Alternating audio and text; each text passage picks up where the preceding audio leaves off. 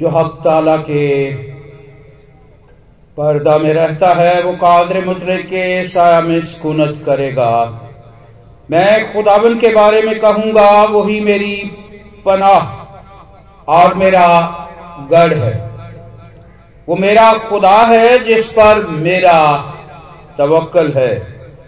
क्योंकि वो तुझे सयाद के फंदे से और मोहक वबा से छुड़ाएगा। वो तुझे अपने परों से छुपा लेगा और तुझे उसके बाजुओं के नीचे परा मिलेगी।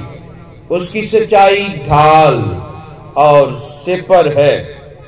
तू न रात की हैबत से डरेगा न दिन को उड़ने वाले तीर से, ना उस वबा से जो अंधेरे में चलती है, ना उस हलाकत से जो दोपहर को वैरान करती है। तेरे आसपास एक हज़ार गिर जाएँगे और तेरे दाने हाथ पर दस हज़ार। लेकिन वो तेरे नज़दीक ना आएगी।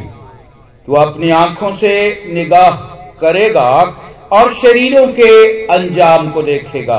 पर तू आए खुदाबंद, मेरी पनाह है, तूने हक ताला को अपना मस्कन बना लिया है।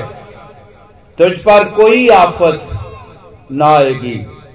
और कोई वबा तेरे खेमे के नज़दीक ना पहुंचेगी, क्योंकि वो तेरी बाबत अपने फरिश्तों को हुक्म देगा कि तेरी सब राहों में तेरी हिफाजत करें।